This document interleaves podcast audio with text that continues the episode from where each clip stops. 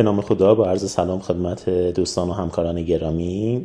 case شماره 47 که یک آقای 43 ساله ای هستن بدون past medical history مثبت و با شکایت از تپش قلب از دو هفته قبل که در EKG شون براشون ریتم AF تشخیص داده شده و متاسفانه علیرغم اینکه حالا 48 ساعت بهشون متوپرولول تجویز شده تغییری هم در ریتم بیمار اتفاق نیفتاده و کماکان با علامت تپش قلب به شما مراجعه کردن رو.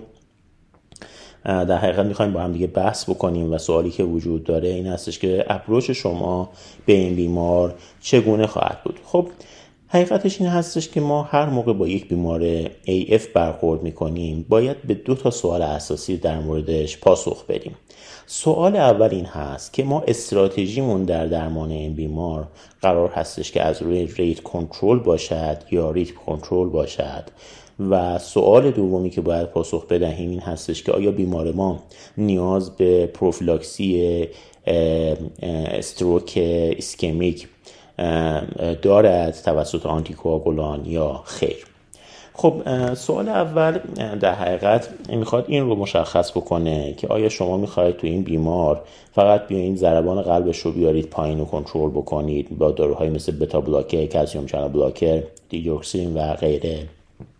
یا اینکه هدفتون این هستش که بیایید و در حقیقت بیمار رو cardiovert ش بکنید به ریتم سینوسی و بیمار رو روی ریتم سینوسی نگه دارید که این از طریق حالا cardioversion دارویی با داروهای مثل آمیودارون غیره یا cardioversion الکتریکی یعنی که بیایم بهش شوک بدیم یا حتی catheter ablation AF در حقیقت اتفاق میافته. اما ما کدوم استراتژی رو بیایم برای بیمارمون انتخاب بکنیم و کدوم یک از اینها استراتژی ارجح هستش؟ من دو تا نکته رو باید خدمتتون عرض بکنم. نکته اول این هست که می‌خوام یک گریزی بزنم به سال 2002 که مطالعه بزرگ AFFIRM که یک مطالعه landmark هم هست نتایجش منتشر شد و این مطالعه AFFIRM به ما گفت که شما اینکه بیاید یک بیمار AF ی رو چه ببرید براش rate control انجام بدهید؟ چه ببرید براش rhythm control انجام بدهید؟ هیچ تفاوتی در overall mortality بیمار اتفاق نمیفته اتفاقا از اونجایی که خب بالاخره اگر بخوایم rhythm control بکنید بهش داروی آنتی آریتمیک می‌دهید بیماران بیشتر دچار عوارض درمان با داروهای آنتی آریتمیک یا نیاز به بستری شدن به خاطر این موضوع پیدا می‌کنن. برای همین بود که از اون سال مدام این پیام به ما مخابره شد که هیچ ارجحیتی در rhythm control نسبت به rate control وجود نداره و چه بسا که به خاطر در حقیقت برخی عوارض که در rhythm control اتفاق میفته شاید یکم rate control رو هم بهش بها و ارزش بیشتری دادن. اما خب در طول سالها مطالعات محدودی انجام شد که یک مقدار تونسته این trend رو و این پارادایم رو تغییر بده. مهمترین مطالعه که به نظر من در این زمینه تو چند سال گذشته منتشر شده مطالعه EAST-AFNET 4 هست که مطالعه هستش که اومد و نشون داد که اگر شما در یک سال اول شروع AF بیایید و بیمارتون رو ببرید روی early rhythm control به نسبت اینکه بخواین rate control براش انجام بدهید بیماران شما با حوادث قلبی عروقی کمتری هم از مرگ قلبی عروقی بستری شدن در بیمارستان به دلیل heart failure در حقیقت انفارکتوس میوکارد و stroke و TIA در حقیقت مواجه خواهند شد. مخصوصا عمده ترین و بیشترین effect ی که دیده شد به خاطر کاهش stroke و TIA بود در این گروه از بیماران. بنابراین مطالعه EAST-AFNET Four اومد یک مقدار اون حس برابری که این rhythm control و rate control فرق ندارند رو شکست و trend رو به سمت این برد که احتمالا rhythm control ی که به صورت زودرس برای بیمار انتخاب بشود گزینه بهتری است. یک مطالعه هم سال 2022 توی JACC Clinical Electrophysiology منتشر شده که اون هم داره evidence هایی رو به نفع این ارائه میده که احتمالا ریتم کنترل باز هم استراتژی بهتری باشد. بنابراین می‌خوام این رو خدمتتون عرض بکنم که یواش یواش به نظر می‌رسه که اویدنس ها داره برخلاف گذشته که می‌گفتن که فرقی نداره هر کدوم خواستین انتخاب بکنید. میره سمت اینکه استراتژی ریتم کنترل استراتژی آورال بهتری باشد. اما توی بیمار فعلی ما به طور خاص یافته ها و کرکتریستیک های دیگری هم وجود داره که ما از قبل بلد بودیم که اگر اینها وجود داشته باشند بیمار می‌تواند از در حقیقت استراتژی ریتم کنترل سود بیشتری ببرد و به نفع این هستش که ما ببریم و چنین بیماری رو تحت استراتژی ریتم کنترل قرار بدیم. اینا چه ویژگی هایی هستند اینکه بیمار ما برای اولین بار در حقیقت دچار AF شده باشه اینکه بیمار ما جوان باشه که خب همونطور که می‌دونید خب بیماران جوان بیشتر از بیماران مسن دچار علائم با AF میشن. تپش قلب های بیشتر و آزاردهنده تری رو تجربه می‌کنند. و آن چیزی که الان در مورد rhythm control به طور قطع و یقین مطمئن هستیم این هستش که کسانی که تحت استراتژی rhythm control قرار می‌گیرن کنترل علائمشون خیلی بهتر هستش و quality of life های بهتری رو تجربه می‌کنن.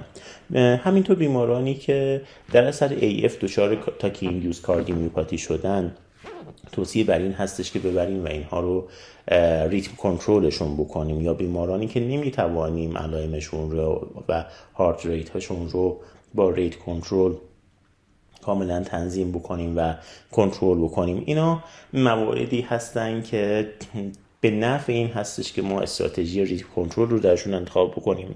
پس هم به دلیل کلی که در قسمت اول عرایضم عرض کردم و هم به دلایل point by point ویژگی های خاص بیمارمون به نظر می‌رسه که استراتژی ریتم کنترل در این بیمار استراتژی بهتری باشد.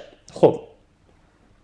بنابراین خب ممکن استش که من بخوام برای این بیمار در حقیقت بیام و به عنوان مثال از فلکایناید با دوز 200 تا 300 میلی گرم استات استفاده بکنم برای اینکه بخوام از طریق فارماکولوژیک ترای کرده باشم برای ریتم کنترلش یا اینکه نه بیایم مریضمون رو بذاریم روی پروتکل آمیودارون و سعی کنیم که کاردیوورتش بکنیم و اگر این جواب نداد ببریم و سدیتش بکنیم و به شک بدیم و کاردیوورتش بکنیم. اما قبل از انجام این کار لازم هستش که یک مقدماتی رو رعایت بکنیم.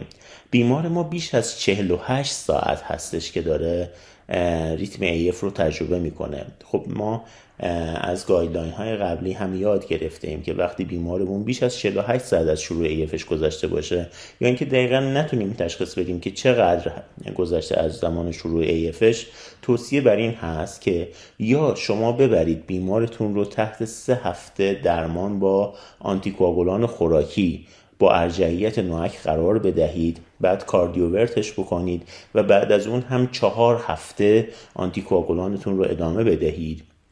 یا اینکه نه اگر می‌خواین زودتر این کار رو انجام بدید برید یه اکومری براش انجام بدید و در صورتی که LA یا LAA کلات نداشته باشه کاردیوورتش بکنید حالا فارماکولوژیک یا الکتریکال و بعد به مدت چهار هفته بذارید روی درمان آنتیکواگولان.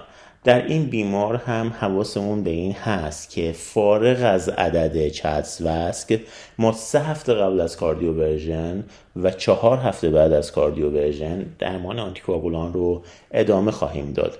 اما در مورد اینکه آیا بیمار ما بعد از اون چهار هفته از cardioversion آیا نیاز به آنتیکواگولان دارد یا نه صرفا بر مبنای CHA2DS2-VASc ش تعیین می شود خب اگر ملاحظه بفرمایید از معیارهایی از وزن یعنی congestive heart failure hypertension سن در حقیقت 65 تا 74 سال سن و یا سن بالای 75 سال که اگر بالای 75 سال باشه دو score می‌گیره. اگر 65 تا 74 سال باشه یک score می‌گیره. داشتن دیابت سابقه stroke یا TIA یا ترومبوامبولی وریدی سابقه بیماری عروق محیطی یا بیماری عروق کرونر و در نهایت جنس مؤنث بیمار ما هیچ امتیازی رو به عنوان CHA2DS2-VASc score دریافت نمی‌کنه. یعنی یک آقایی که CHA2DS2-VASc ش